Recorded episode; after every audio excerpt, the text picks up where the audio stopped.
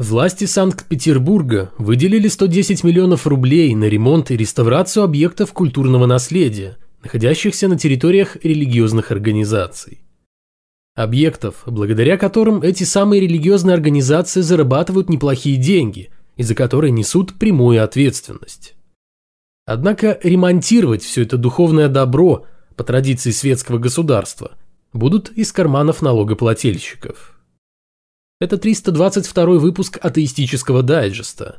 Подкаста о том, что вера – дело личное, а не государственное, а атеизм – норма жизни.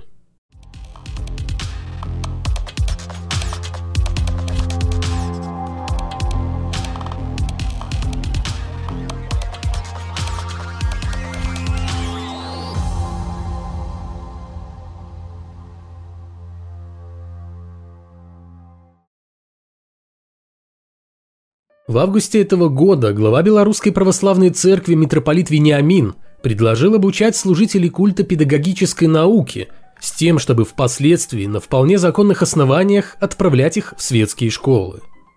В Министерстве образования такую идею поддержали, вероятно решив, что попы-учителя закроют брешь, образовавшуюся из-за нехватки квалифицированных педагогических кадров, а заодно решат проблему духовно-нравственного воспитания подрастающего поколения. Отмашка на усиление духовного влияния в светских учреждениях образования, которую власти дали после предложения главаря церкви, привела к тому, что служители культа начали активную интеграцию в систему образования. В Гродненской области представители православной церкви стримглав понеслись на встречи с учителями и чиновниками, осознав, что как никогда близки к попаданию в школы, а двери в учреждения образования открываются перед ними словно по воле Божьей. В Борисовском районе в местном управлении образования сообщили, что за каждой школой закрепят батюшку смотрящего. Все исключительно в рамках программы сотрудничества Министерства образования с БПЦ. В настоящий момент служители культа шурша рясами расхаживают по школам и договариваются с директорами об организации духовных факультативов, на которые, упаси Господь, никто никого насильно тащить не будет, все исключительно в добровольно-принудительном порядке. Однако это пока – как только служители культа почувствуют, что препятствий для того, чтобы чаще посещать учебные заведения у них больше нет, они обязательно выбьют себе отдельный и уже обязательный, а не факультативный курс по пропаганде духовности, который сами же и будут вести. Будьте уверены, аппетит приходит во время еды. Тем более, что на встрече с должностными лицами от образования уже распространяются заблаговременно подготовленные церковью учебники для пятых-шестых классов, и программы для классных часов по духовно-нравственному воспитанию с 1 по 11 класс. В комментариях меня часто спрашивают, а что плохого в том, если в школу придет священник, ведь он будет учить добру? Ну, на первый взгляд ничего, но вместе с тем нет никакой необходимости в пропаганде добра именно служителями культа, поскольку никто в школе не учит злу. Нигде не учат злу. Так что, отвечая на вопрос, чем атеистов так не устраивают походы священников в детские сады, школы и вузы, скажу.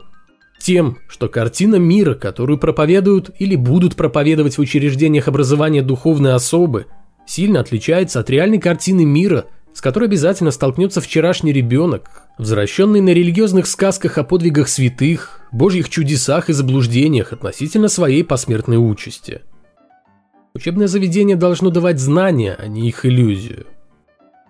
В то же время, если мы хотим воспитать активного посетителя православных храмов, католических костелов, исламских мечетей и иудейских синагог, то те меры, которые сейчас предпринимают религиозные организации с благословения властей, вполне объяснимы и даже оправданы. Но и в этом случае активность божьих людей едва ли принесет им какие бы то ни было дивиденды так как насильное навязывание чего бы то ни было никогда не приносило желаемых результатов, а скорее приводило к обратному эффекту. Не думаю, что пропаганда православия, католицизма или любого другого религиозного учения в светской школе является исключением. Между тем, в Русской Православной Церкви пожаловались на то, что религиозная организация не получила вообще или получила меньше поддержки из-за пандемии по сравнению с другими некоммерческими организациями. Конкретно не дали отсрочку на уплаты налогов и страховых взносов на обязательно пенсионное, медицинское и социальное страхование, а также обделили возможностью получить предоставляемый банками за счет госсубсидий зарплатный кредит.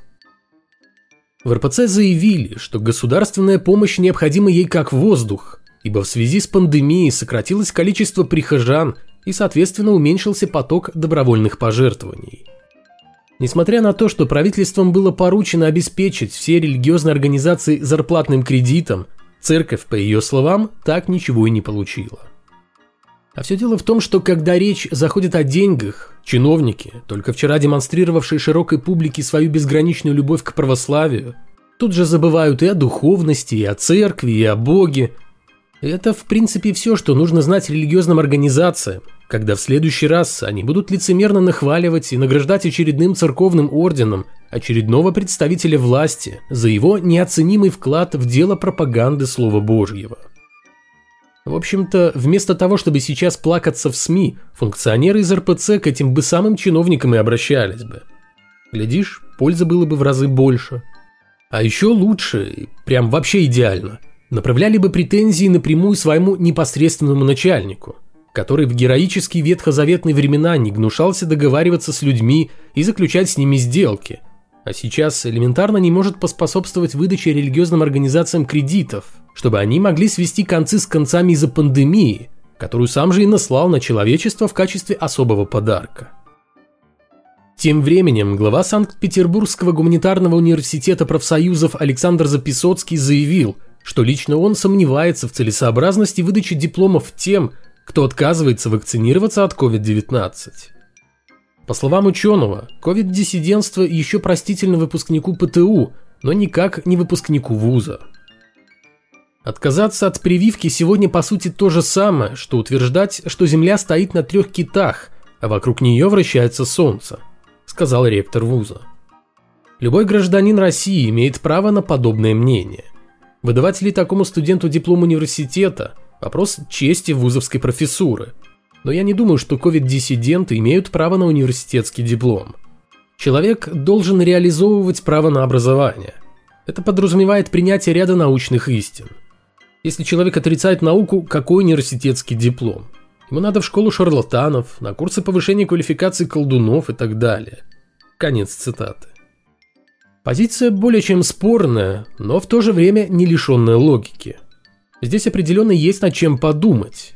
Однако для нас сейчас гораздо интереснее, что бы сказал глава университета относительно антивакцинаторских настроений внутри религиозных организаций, и в частности РПЦ – которую в последнее время так бережно опекает государство, не оставляющее попыток превратить церковь в плацдарм для воспитания покорных граждан. Чтобы господин ректор сказал про невежество и недостаток образования тех, кто уверен, что в церкви, где якобы витает некая незримая божья благодать, ничем заразиться нельзя.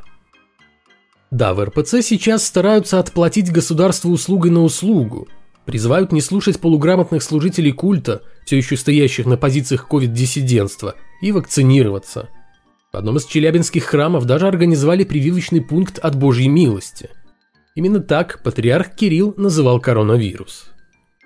Однако проблема того, что в стенах РПЦ до сих пор тлеют подобные настроения, все еще не решена. И похоже, что в обозримом будущем ее решение так и не появится на горизонте.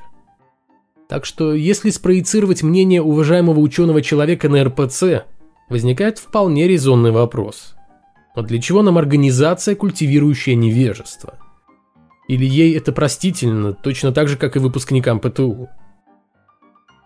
Могут ли атеисты рассчитывать на мифическое царство Божье, если они прожили достойную жизнь, совершали хорошие поступки, но при этом не верили в Бога? Что ж, дорогие коллеги по вере в отсутствие Господа – Возможно, именно сейчас мы наконец-то получим авторитетный ответ на этот злободневный вопрос от самого митрополита Тверского Амвросия. Может быть, уже пора паковать чемоданы и готовиться ворваться в небесные чертоги? Но не торопитесь, ибо митрополит говорит, что следуя букве священного писания, получается, что с безбожниками не все так однозначно.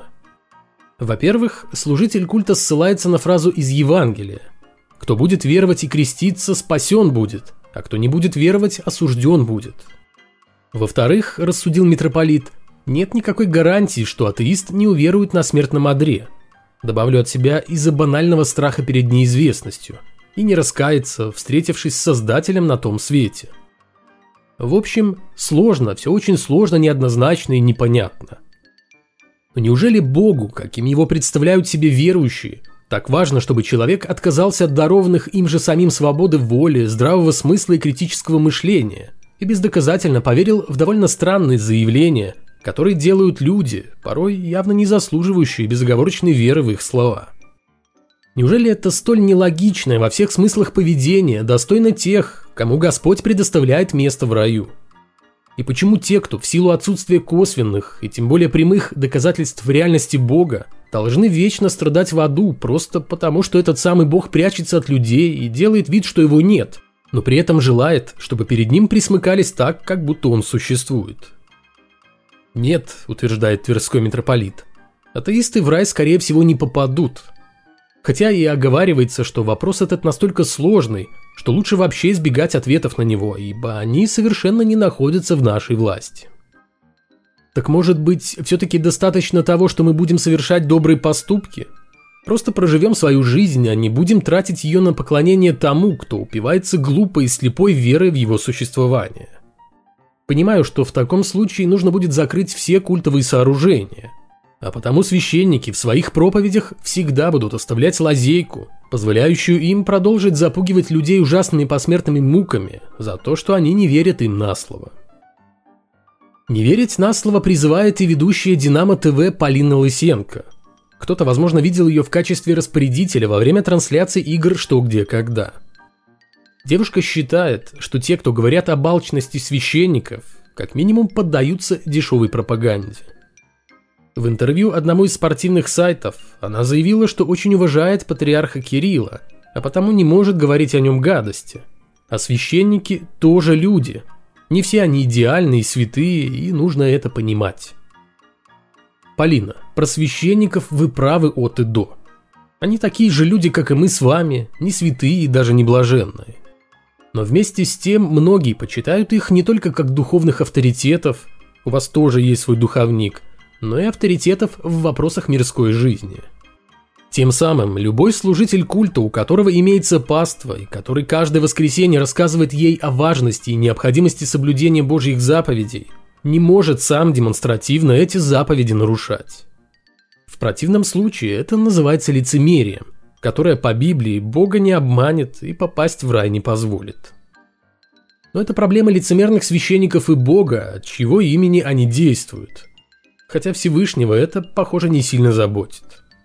Проблема же тех, кто прислушивается к мнению притворных служителей культа, заключается в том, что они не просто ищут авторитетов на земле, а ищут их среди тех, кто, являясь просто человеком, возомнил себя прислужником Господа и носителем Его Слова.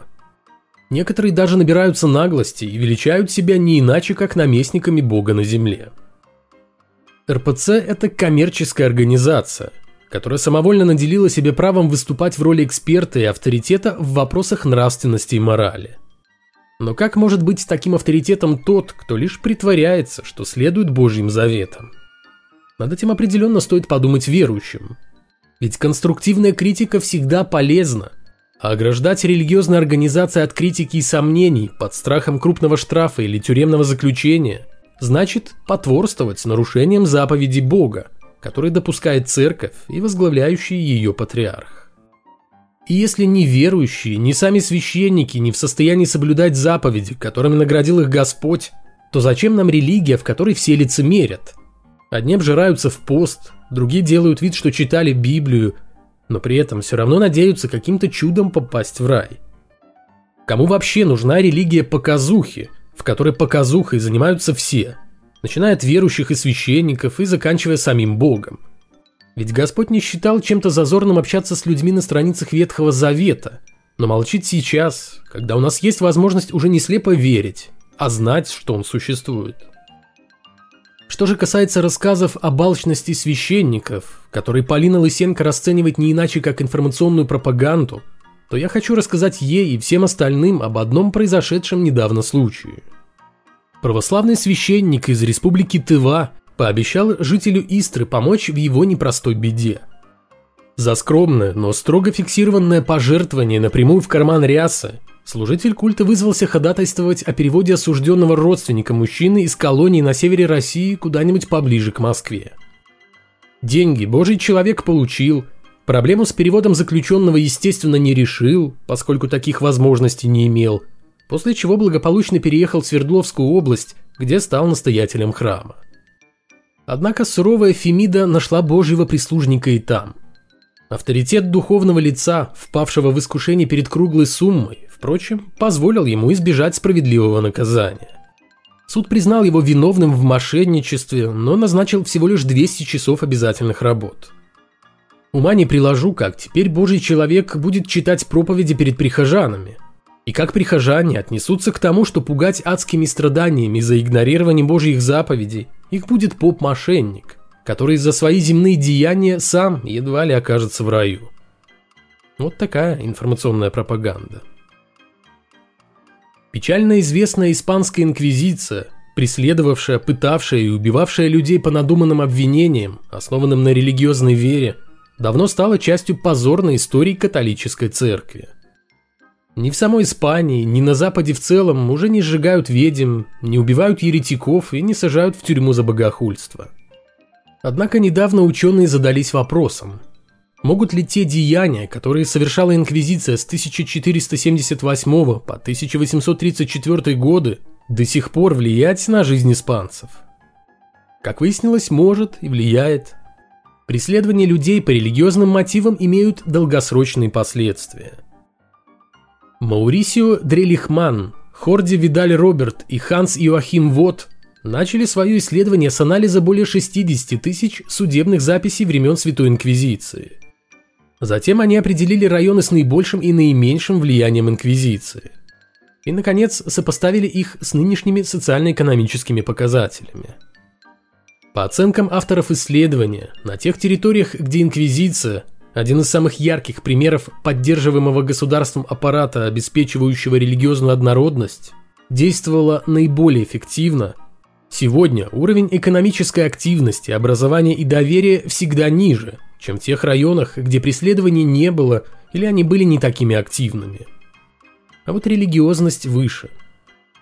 В муниципалитетах, где людям посчастливилось не познать жестокость и бесчеловечность адептов учения нищего плотника, средний ВВП на душу населения составляет 19 450 евро, в то время как в регионах, угодивших под пресс священной борьбы с еретиками, этот показатель составляет менее 18 тысяч евро. Говоря проще, там, где на протяжении трех с половиной столетий бесчинствовали воины Христовы, люди живут беднее в сравнении с муниципалитетами, которые религиозная ненависть обошла стороной либо затронула частично. На основе полученных данных международная группа ученых сделала любопытный вывод. Если бы Испания не пострадала от инквизиции, сейчас ее годовое производство было бы на 4,1% выше – еще один повод сказать Ватикану «спасибо». Ну, конечно же, в кавычках. И можно только представить, каким был бы наш мир сегодня, если бы долгие темные века гегемонии религии, одинаково истово боровшиеся и с ересью, и с наукой, обошли бы нас стороной.